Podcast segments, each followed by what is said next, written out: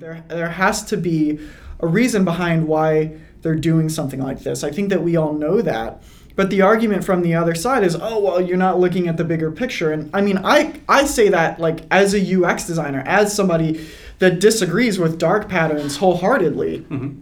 I can still recognize that the argument that that my profession is making against something like this is weak right now. And and It's this does not feel right. yes it's something that it's like we we as ux designers know that Uh-huh. it doesn't feel right and that it's not the right thing to do but until we can tie it to metrics that are going to speak the same language as the people that are putting these dark patterns into place we're not going to get anywhere Right. and the tough thing that we may actually have to accept is that sometimes dark patterns work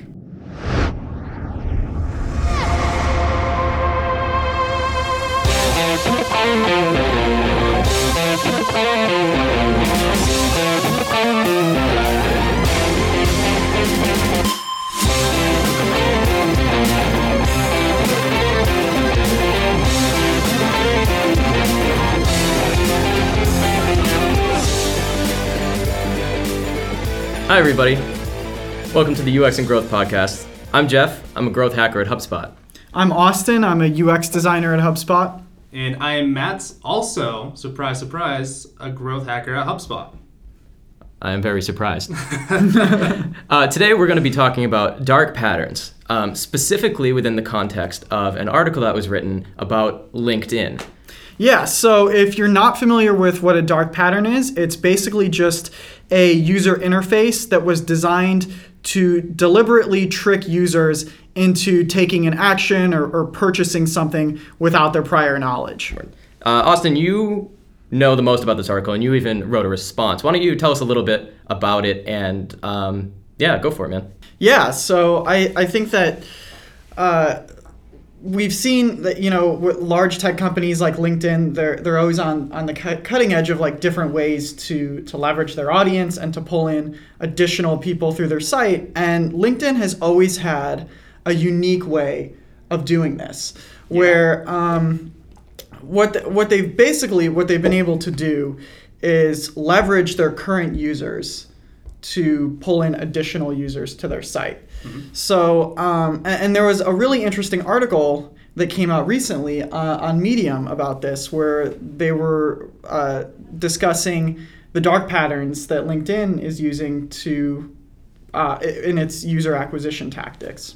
So, basically, uh, this would kind of fall under that category of user acquisition strategies that's a, a little bit on the the sketchier and riskier side from a UX standpoint, but could potentially actually be a good growth standpoint depending on how the actual data pans out and everything like that. And just to kind of explain it to people so that they know exactly what it is that we're dealing with, basically what link what linkedin has done is at multiple times throughout your signup flow they are prompting you to give them your email address despite the fact that you've already given them your email address but it just appears like they're asking for your email address again and they want to sync your contact book so that you can basically find more people on the linkedin network to add as connections and to bring into your friends list or whatever.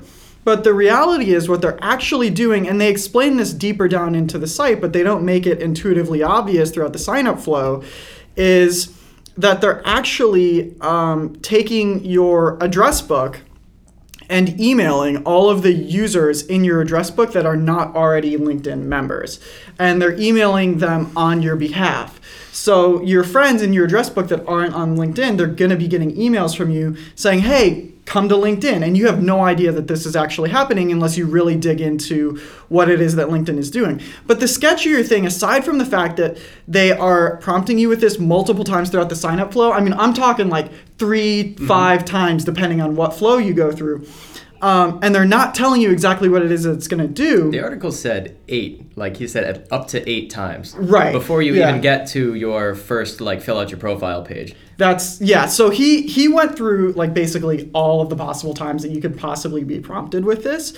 Um, he was also using a, a Gmail account. So like they kind of the way that they treat a Gmail account would be a little bit different than how they would treat an account like if you have your own mm-hmm. domain or something like that because the Gmail accounts are super super useful to them. They're really easy to sync up into to the LinkedIn database because there's like that open API or au- authorization or mm-hmm. whatever where they can constantly communicate back and forth with Google. So they're instead of like constantly asking you to import your Outlook contacts, they're actually just constantly syncing with Google. So that's really valuable. Anyway, he, he even went through like so so this guy he goes through the linkedin sign up flow gets prompted multiple times to enter his email address doesn't do it. Every time that he would say like i don't want to enter my email address and have you sync my contacts linkedin would pop up with another modal that would say are you sure? You're going to miss out on the linkedin experience. And there would be weird things where like the continue button was always classically on the right. And then when the modal pops up where you don't want to enter your email address, all of a sudden the continue button is switched to the left and it's in a different color. So like weird psychological practices where then, you know, like the button that actually looks like the continue button is is the button that says, "Oh no, wait a second, I do want to sync my contacts." So it's really easy for users to just accidentally sync their contacts. Yeah, the language in that modal um, is purposely vague as well. So the the skip button and the continue button, if you think about it, could actually mean either activity. So you're you're literally guessing as to Mm-hmm. wh- how do I not do this, and it's not made clear on purpose. Right. Yes. Yeah. Yes. And then i even if you don't do it, like you sign up and everything, then you'll get emails from Mm-hmm. LinkedIn like, oh, go ahead and, and sync your account. You'll log into the account and, and you'll have banners that pop up. Oh, you're not getting the full LinkedIn experience. Yes. Sync your email address. All of this stuff.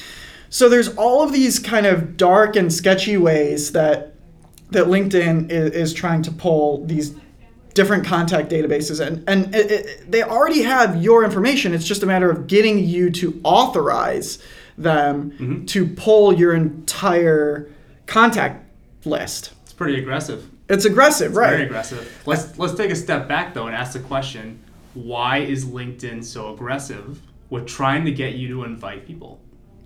Right. So that's I, I think that I think that like the the the reason that we would extrapolate from this is that they have somehow determined that this is a super effective user acquisition strategy and that they can make a lot of money from I would argue that it's actually a little bit more than just user acquisition. Mm-hmm. I would actually argue that LinkedIn realized early on that their products becomes more valuable the more people actually use it. Right? If you're on LinkedIn and no one else is on LinkedIn to connect with, that's a crappy experience. interesting. So they Yeah. have that um, to try and to, to motivate them to do this. Now, motivate. I was hoping you'd say that. Okay. Motivate is a very interesting word that you would use there because it's not motivation. They at LinkedIn know that, and it's just like Facebook, where Facebook pushes very hard for you to find friends. Sure, sure. They don't ask you to sync your contact list in a sneaky way, but they basically fill up your feed um, with people that you might know because they have all this information that makes it really easy for them to suggest this stuff. And they do it until you hit like 30 maybe there's like there's an actual threshold that once you hit that you're gonna stick around on facebook because it's gonna be Yep. most statistically likely to be valuable for you Yes. linkedin is, is very similar it's a network like it, it they describe themselves as a network so without that network it's pretty much useless but they're not motivating you they're not giving you a reason to do it they're just kind of tricking you into doing that Yes. However, sub subsequently, you will receive more value from LinkedIn Yeah. the more people that you invite that you know to use LinkedIn. I guess that That's just the, inherent the overall products. question. Yes. And this is a, a thing that we're, you know, really trying to hone in on during a podcast like this Mm-hmm. is is that worth it? Is it worth it to leave a bad taste in somebody's mouth by forcing them to do something or tricking them into doing something that you're like, "Oh, well this is for your own good." Mm-hmm. But they feel like they're out of control or they've been deceived in the process, you know? Yeah. Um, But, Yeah. but also think about so not only does having you invite your friends hopefully help with retention and help with engagement with their product, it's also helping a lot for virality, obviously. Think about that P value that they have. For every user that they acquire through whatever marketing channel that they're that they have, they're probably acquiring not just like a couple users. They're probably acquiring maybe tens, maybe even hundreds of users, depending on how many people actually are tricked into connecting their inbox. Most products will have maybe a p value of 0.1, 0.05. You know, that's not too bad. That means that for every single user that you acquire, that person is gonna uh, invite about 0.5 more people, which would mean if you have 20 users that you acquire, you're going to get one viral user out of it. LinkedIn is probably getting way more out of that because of this mechanism that they're using. Yeah. So there's a legit business reason for them to do it. Yeah. So I think that that's that's kind of the tough thing with this debate, right? Is that none of us have access to LinkedIn's data. Mm-hmm. So we don't know the actual reasoning behind why they're doing this, but we do know that they're a top tech company and that there's a lot of smart people working for that company. So kind of what you get is two different sides of the argument which were presented in this article. Actually, one specific side was presented in the article and that's the UX side. And then Another side that, that people have been discussing and that I, I think we've all been thinking about is the growth side. So, uh, in this particular article, the, the guy that wrote it was saying, you know, I, I found out about this after I had been on LinkedIn for months and I realized it was emailing my friends behind my back. And so I left LinkedIn, you know? And that's his argument is like when you do these things to deceive people, they'll you'll start to have a bad reputation, you're going to erode your brand, people aren't going to trust you as much, whatever. And they're going to leave, they're not going to want to use your product. I think we've all seen cases where that's happened, like where, you know, there's been a product that was respected and then it was found out that they were, you know, mining data or, or selling information or whatever and and all of a sudden it's like they're you don't ever hear about them anymore. So I have a question for you on that. Mm-hmm. If Joe invites his entire contact list unknowingly to him, and let's say 20 of his friends accept the invitation that he gets that he sends out, Joe is is pissed about this and says, "Screw LinkedIn, that's not cool, man," and then leaves. They lose one. They lose one, 20. but they gain 20. Right. So that's Do those So 20 have what to sync is the their contact trade-off? list? Yes, maybe they do. And So then they all leave. And then you basically are trying. You are fighting churn. It's like you're you're running away from the sandstorm. And as long as you keep you know getting more and more people, your company's gonna grow. And you're like, screw those guys who keep leaving. Uh-huh. They invite 20 people apiece. So it's kind of like it's kind of like having uh, I don't know, like having kids like a month before you're dead. You know what I mean? You're just like, ah, I survived. Like, whew, my family's gonna move on. You know? Um, but like one thing goes wrong, and like that whole thing falls apart, and those lines start to, I'm, fall apart. I'm sure time. that's exactly how LinkedIn's thinking of that. Yeah. One thing that I thought was really interesting about the article too is he did specifically say that he left LinkedIn because of this. Mm-hmm. And then he said, "But I came back because it, they seem to have fixed some of this stuff." And it's like apparently like the core idea of LinkedIn is valuable enough and maybe he's being pinged a lot by his friends and he doesn't realize that they're the same, you know, kinds of things happening uh, to him through you know other people. Like maybe that that social pressure effect is causing him to still want to come back even though he thinks that this stuff sucks you know? Um, there is like the pros and cons about that is do is your product still good enough that people will just kind of excuse all this bad behavior too? Um, linkedin might still be in that position. They kind of although uh, that might be another conversation. There's a lot of things that they're they're trying now um, because they are you know a big old giant and their growth is starting to slow down. Um, there's only so much more they can do at this point. Yeah, but I think that what this points to is kind of an age-old debate uh, that that has existed ever since the UX designer has gone up against the marketer or the CEO or whatever, and that's this debate of is it worth it to put these practices into place that we can immediately tie to bottom line metrics. Like we know that LinkedIn can immediately tie these dark patterns mm-hmm. to user acquisition, to revenue, uh, to what whatever it is that they're mm-hmm. they're measuring. They I guarantee you that the the piece that you were talking about with the p value that they know mm-hmm. exactly how many people on average they're getting as you know from this program. Yes. And then the other side of the debate is like, okay, um, that's great that like you know, so that's like the growth side. It's like look at all of the stuff that we're getting out of this. But then if you take it from the UX side, that argument is like, oh well, you know, um, people don't like that and they leave. And that could be very true, right? Like it could actually be eroding brands. It could actually be pissing users off. It, could be Yes. slowly destroying LinkedIn, slowly making LinkedIn irrelevant. Yes. But until we can tie those dark pattern practices to hardline metrics, the same hardline metrics that the growth tactic is being tied to, where we're saying, okay, this dark pattern is working right now for the immediate future, and over the course of the next six months, we won't see any negative change. However, over the course of the next five years, we will see a net negative revenue impact, or we will see a net negative uh, usage impact, or, or retention impact, or whatever. Th- We're basically what you're saying is this growth tactic that we're using is eventually going to hurt us more than it's helped us, and we can prove it using X, Y, and Z metrics. Yes. So there's two big questions I have associated with that, Mm-hmm. and then I have one potential solution. The first two questions are: Can you prove how much revenue you're actually losing by using this tactic? And two, can you propose a solution that's gonna enable users to invite just as many users, but in a, a very authentic way that's not gonna piss them off? Mm-hmm. And I think a, a interesting thing that I would hope LinkedIn has done, and I'd be very curious to see the results on, would be a long-term retention experiment that essentially takes a group of 5,000, 10,000 users that they've acquired, which is which is nothing to a, a company like LinkedIn with the user base that they have, and just not do these dark patterns on them. And after two years, see how many of those 10,000 users are still around, and then counterweigh that against how many users they could have potentially made off of those users, those retaining users, had they used these tactics. Yeah, I think that's a good way to control it, and that's that's I'm thinking in similar terms. Like Mhm. there there has to be a reason behind why they're doing something like this. I think that we all know that. But the argument from the other side is, oh well, you're not looking at the bigger picture. And I mean, I I say that like as a UX designer, as somebody that disagrees with dark patterns wholeheartedly. Mhm. I can still recognize that the argument that that my profession is making against something like this is weak right now. And and It's this does not feel right. yes, it's something that it's like we we as UX designers know that Uh-huh. it doesn't feel right and that it's not the right thing to do.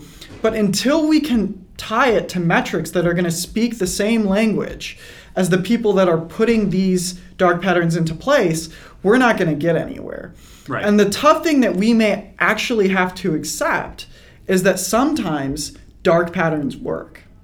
Ooh, getting spooky there. Right? That's a, This that's, is when you guys shut off the podcast. that's something I think that that's something that ca- cannot exit the realm of possibility. Sure.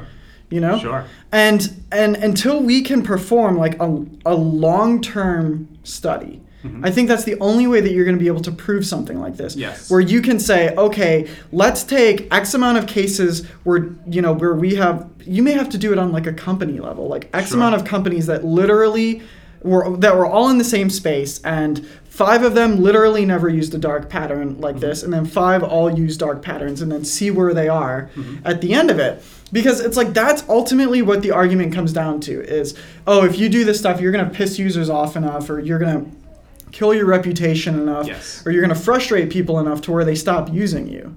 Right? Yes. I think it's really important. If you were to run a long term analysis on this, if you had an experiment, uh, you're not going to be able to just look at how many end users you have. You have to look at something deeper like engagement. Because it's really it's really going to be difficult to offset the massive number of users that are going to come in through that viral channel there. Right? But the question is how much of those users actually contributing to your products and how engaged are they? Right?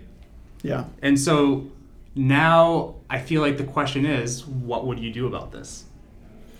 I think that like my answer Mm-hmm. from the, the only the only solid answer I, I have a couple answers like this is this is something that I get asked a lot Mhm. as a general question it's something that we talked about last week Sure. um, and I'm still trying to formulate the proper answers for stuff like this. I will tell you that the only way that in every scenario the the fight against dark patterns will win, the only way we're ever going to get to a point like that is is when we can tie the dark pattern to the metrics that I was talking. Do you feel about. like it's that black and white though? Is it literally you can have and use dark patterns or you can't because that's naughty?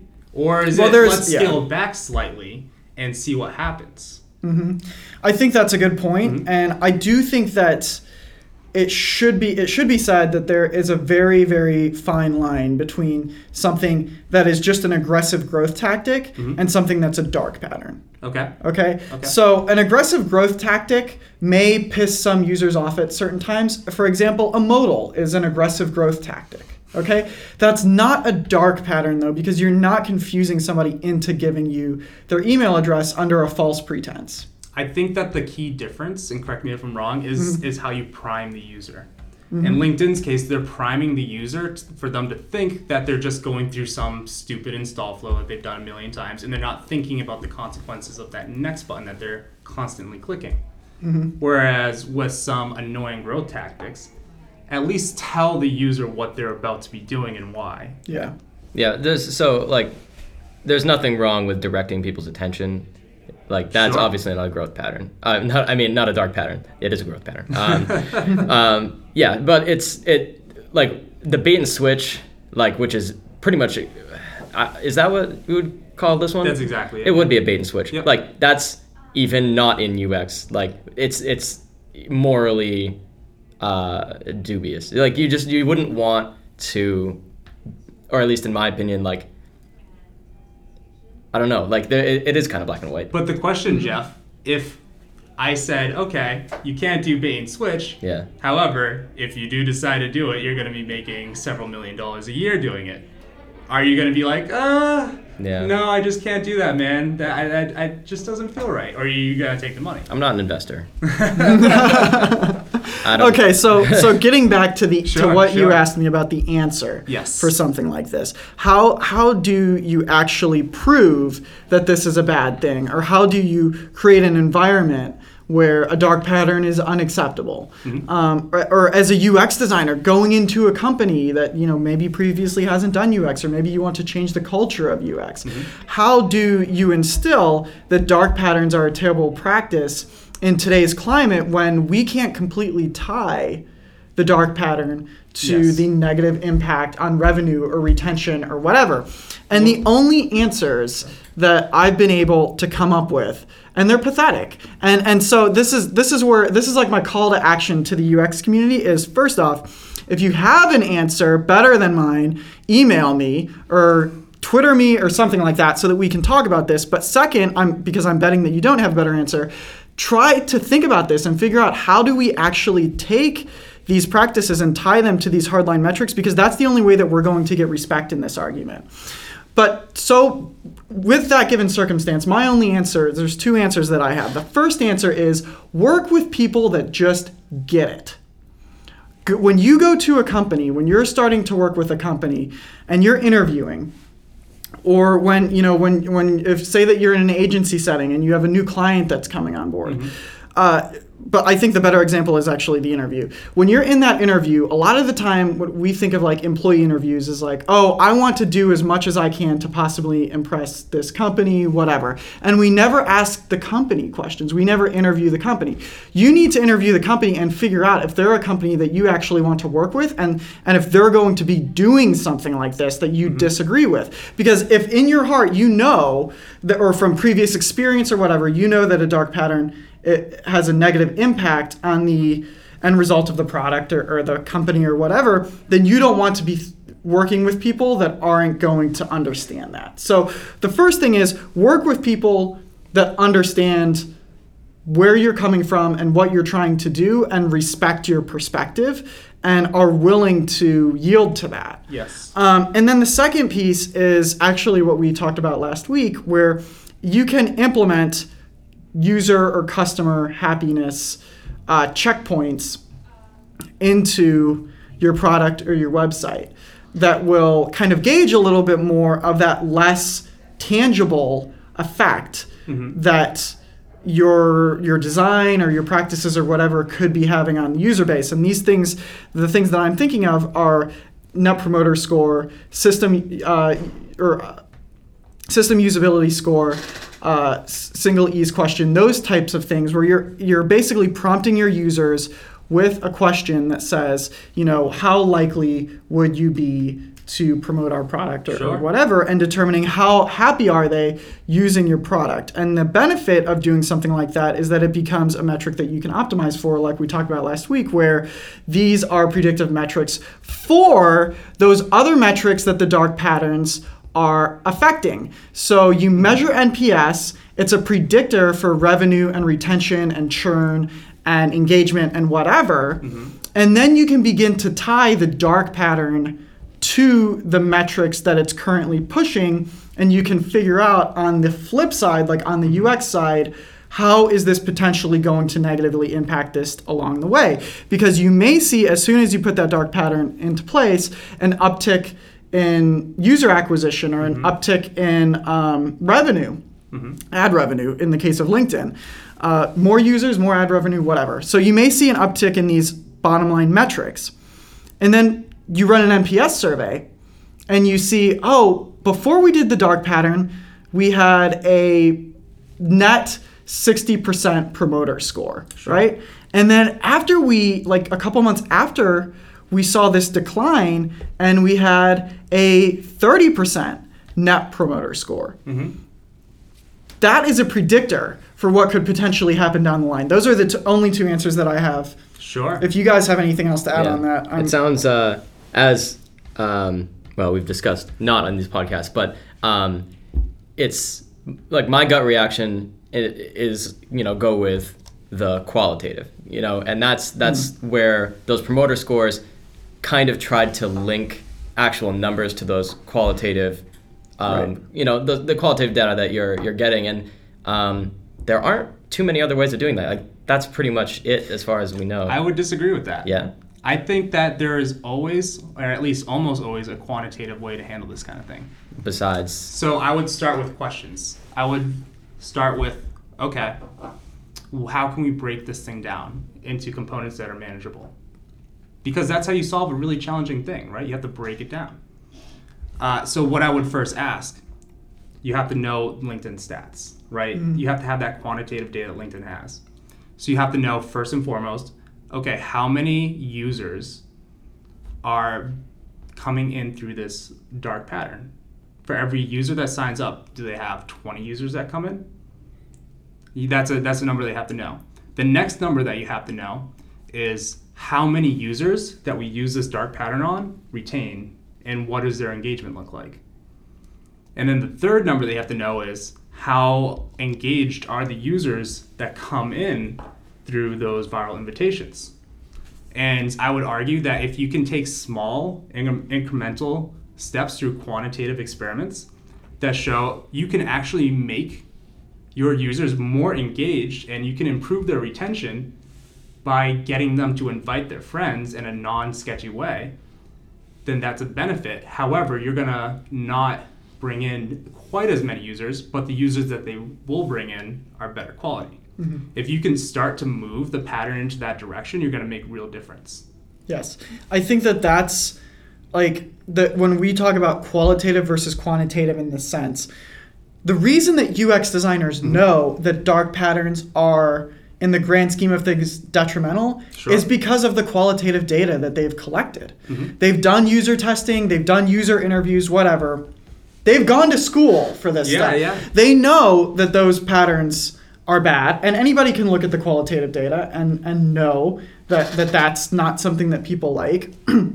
However, we're not speaking in terms of qualitative data in this particular argument because we're up against quantitative numbers. Yes. So that's where that's where you have to take that qualitative data and turn it into a quantitative form or collect quantitative data to somehow be able to compare those two different numbers. imagine the scenario like uh, going off of Matt's example. Imagine a scenario where your company is just starting to explore dark patterns, and up to this point, you've got all of that data about retention and invitations, and you add this dark pattern in one place. Let's say it's syncing that contact book, mm-hmm. and the behavior stays pretty much the same for everybody else. Like they get they get through and because there's no other dark patterns and the service is great, but they had to go through that one at the beginning, you don't see it doesn't like shut people down. They're not like oh, like this ruined my whole experience, like because it was like one of the first things, and they kind of went through and they're like, all right, that was confusing, and then their behavior is fine for the rest because they never have to walk into that. Does that mean that that dark pattern was okay? You know, Y- you see an increase in your acquisitions through that Sure. virality, but you don't see a real drop off in behavior because your service is great. So I'm wondering if that kind of thing might even open the door for like, well, we can get away with a few more of these. It's how well you can hide it. Yeah, in a sense. Sure, sure. It's an interesting question. Yeah. Hmm. Yeah. Because your all of your quantitative data looks pretty good in that case. Yes. You know, you can't. I bet you that dark pattern would just stay there. You know, I, don't even. I bet you you would even go, eh. You know, people aren't like if you do like the net promoter score Sure. and people are like okay with your, you know that's a dark pattern, but everything else is great, and that promoter score is pretty high. hmm I'm sure you might not even think about going back to fix it because everybody's happy all across the chain. Yes. You know. I think it's Yeah. worth experimenting with, right? I I, I, I get what you're saying. I think that an inherent element of the dark pattern, though, is that it has a noticeable effect on the end user. So it's not a dark enough pattern, is what you're saying. that particular one. maybe maybe that's what it is. But I mean, like a really a really good example of a dark pattern, uh, like an extreme. If if you want to learn about dark patterns, buy an airline ticket, because any airline site that you go to, like seriously, go to American Airlines, go to you know US Air. They're the same airline and they both suck. Go on their website, try to buy a ticket, and you're going to be littered with dark patterns throughout the whole process. Uh, a, really good example is like the the insurance upgrade, right? Like oh, you know, trying to get people to to upgrade for insurance, trying to get people to um, upgrade for a rental rental car sale, and what you get at the end of this is that people accidentally buy insurance or they accidentally buy a rental car or whatever, and it has a real impact on them. But the company still got the money from that. True. Right? It reminds me that there's a, a really great example of this where there was an opt out for insurance on one of these sites, but it was in a select box surrounded by locations. So it was like, um, the prompt was basically like, pick which location you want your insurance for, something along the lines of that. It was completely unrelated to an opt out. And then just strewn in, not even alphabetically, just thrown in randomly, was just like, I don't want insurance. And Yeah. you would never, ever notice that. You might even skip over that box completely because you're like, I don't need it. uh, Like, I'm not going to click this. I don't need to find a location for it. Um, that's like, that is textbook dark pattern Yeah. right there. It's, it's absolutely Yeah. true. So yeah, I think that that's like that again. It's it's the matter of like what you the example that you were giving with the small scale company that's like dabbling with dark patterns or whatever, and then they find out that they don't actually that the users don't notice or it doesn't negatively affect the user experience. Sure. That probably walks the line of just an aggressive growth tactic. Sure, perhaps. I think again, what you have to tie this back to, you have to know that one core metric that you can describe about your products that you can tie back to revenue. Mm-hmm. For someone like LinkedIn, it would be you have to have some kind of thing that you can call an engagement point of some kind, and that can be a cumulative uh, sum of all kinds of different actions a user can take. So an engagement point could be how many profiles did this one user hit? How many times did they search for someone? How many times did they invite someone? How many messages did they send? How many times did they engage with the product that delivered value that you can tie directly back to revenue? Yeah, this definitely uh, feeds into the benefit of breaking your business down into different. Like you basically have your KPIs and you just split those up and what makes up those KPIs and what could affect those. And you can. Uh, there's some great tools out there. Um, we have internally, but uh, I'm sure there are other ones where you can actually model those visually against your analytics, and you can see, all right, well, we did this thing, and our KPI went, you know, a couple of points down. But there's a lot of pieces that affect it. So which one of those pieces, you know, in that whole funnel tree was the one that got affected and you can target like oh well we introduced this dark pattern during the sign up and then the their first visit they visited you know 50% less profiles like bam Yes. there it is um, but the first and foremost, you have to define what all those pieces are and what feeds into it. Um, and it's I don't think that you're in a position to do any qualitative or quantitative experimentation or analysis until you have those defined. right, and those can be Yes. that can be big. You should do Yeah, that in oh, a computer. Absolutely. It's, it'll take well. There's a lot of pieces. You can group Sure. them, but it depends how how granular you want to be with something like that. Sure. That's I feel like uh, that is a great other talk that we could have and, and how to do that effectively. Um, It's very so important Keep an eye out for something like that. Yes, it's very important for solving this problem, though, of how do you go to the boss at the end of the day and say, this dark pattern is bad, and here's why, and here's what we can do about it that's different, Yeah, right? exactly. Because you need to be able to run experiments that show if you slightly move away from the dark pattern, you're still gonna have use you're gonna have overall more engagement actions that users are taking by not having the dark pattern. Right. You have to break it down outside of how many users are we acquiring because not every user is a quality user. Right, exactly. Yeah, and what is a quality user is another great question.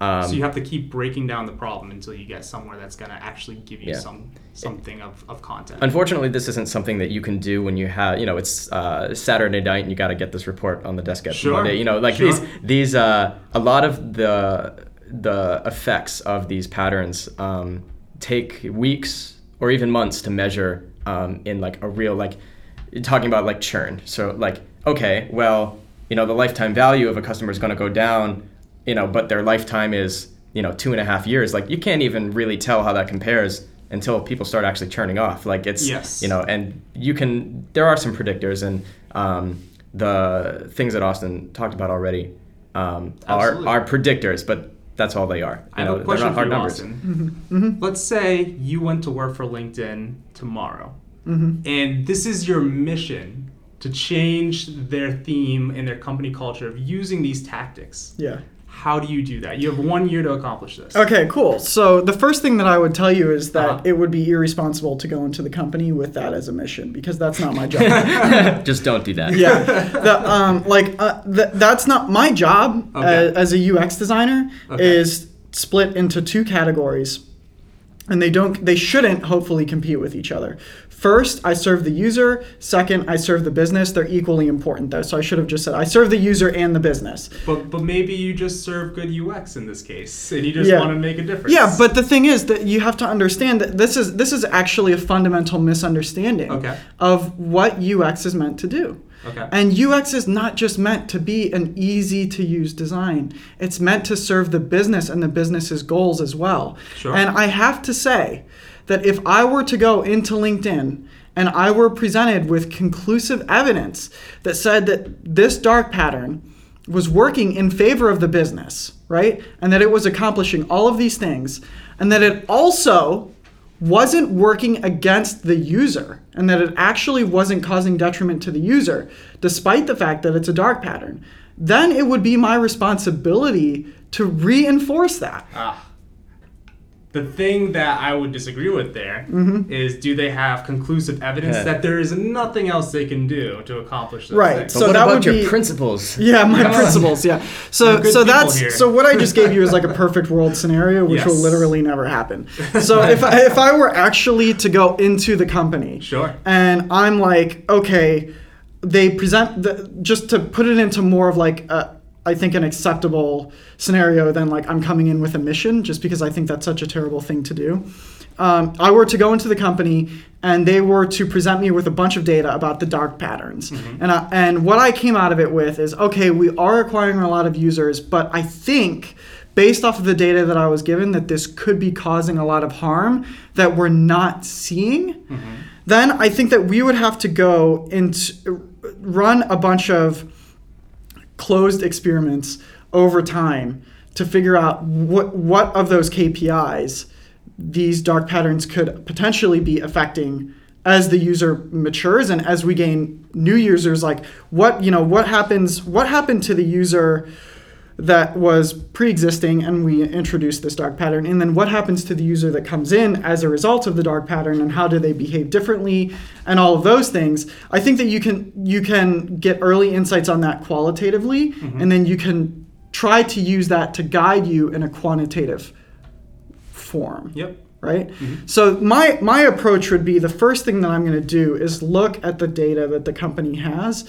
to help me to understand if this is e- even an issue because ultimately all of us sitting in this room and the dude that wrote the article and every pissed off person that commented on the article unless they worked at LinkedIn they don't have access to any of the data and they are effectively underinformed okay But how about what does that do to the actual designer who's working on that?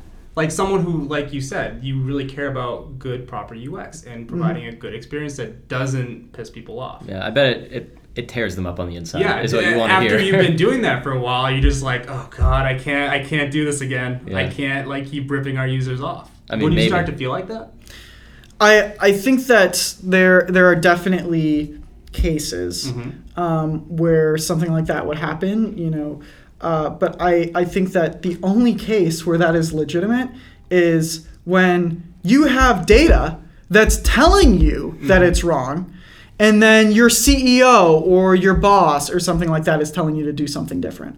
I'm sorry. I don't care how good of a designer you are. if you have data that's telling you Sure. that it's working and that it's okay, then you need to shut the hell up and do your job. and if you've got a feeling that it's wrong, then what you need to do is collect the data Uh-huh. to prove that it's wrong. The only the only time where it's legitimate to to have you know this like this is this is a common theme with designers right? It's like this angst. Like oh my my my boss like he tells me to design shit and you know i'm not creatively challenged and all of this stuff. And and i'm putting stuff out there that i'm not proud of. Okay that's great. You go ahead and be that way if you want to. But the reality is that if if we're talking about you know ux and growth this is data driven human centered design right? Sure. so the key element here is if you have data that's telling your design to be a certain way, then that means that the that the design whatever your design you're creating as a result of data is a mm-hmm. good design until you can prove otherwise through data.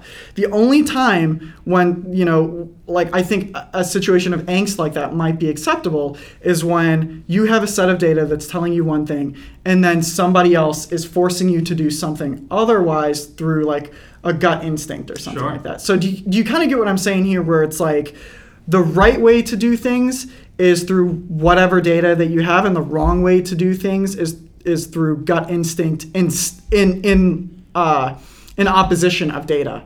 Yeah. Like, you know, there are certain times when I think gut instinct is acceptable, but that's only those those times are, are, are only existent in absence of data. You know, like if you can't collect data on something and you have to go with gut instinct, I think those are very rare scenarios. Then that's okay. However, if you're a designer that's sitting in the face of data and you're still thinking that you're creating something wrong, you're either wrong or you need to find data to prove that you're right.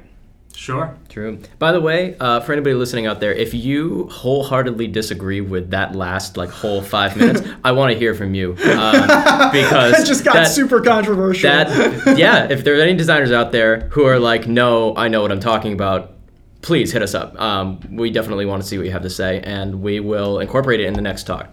Um, Yeah. We're actually running out of time, so uh, I just wanted to throw in a couple of things that we didn't touch on. One is if you're interested in dark patterns and knowing about all the different kinds of dark patterns, there's a really great site that's been out there for a little while called darkpatterns.org, and it organizes everything um, in one giant dark pattern. So you're never going to be able to find anything, and you're going to give them all your personal information. It's a great site. um, it uh, a lot of a lot of good videos, a lot of uh, just it breaks it down um, into every single type, and it gives everything a, a really snappy name, so you can recognize these patterns. Um, and it's a growing list, so you know you check back every so often, you'll see more real site examples. My favorite one, by the way, is the one that got named after Mark Zuckerberg, called Zuckering which is basically uh, Facebook's attempt to make it really hard for you to make a completely private bubble on Facebook. Like you think that you're doing things privately, but somehow it's exposed to way more people. And they, in 2010, they they named that Zuckering, the act of sharing way more than you than you want to. Um, check out the site. Really, really great stuff. Um, that's all I have. Do you guys have any last Yeah. words before we wrap this up? Interesting. How much time do we have? How much time do we have? Where are we at? Um, we'll talk about this after. it's uh, yeah, we're running in like almost to an hour, I think. So Okay, wow. Yeah. Cool. Cool. Well, that was that was interesting. Thanks, guys. I think it's very important that if you're just starting out, you experiment with this stuff. You Yeah. have to decide how aggressive you want to be and you don't know what's right for your business and what's going to work until you try it. That's the message that I would leave with everyone out there. thank you very much, Matt. You're welcome. you're welcome. Excellent. All right, guys. We'll uh, we'll see you next time. Uh, check us out. Send us those messages. We do want to hear from you. All right. Bye, everybody.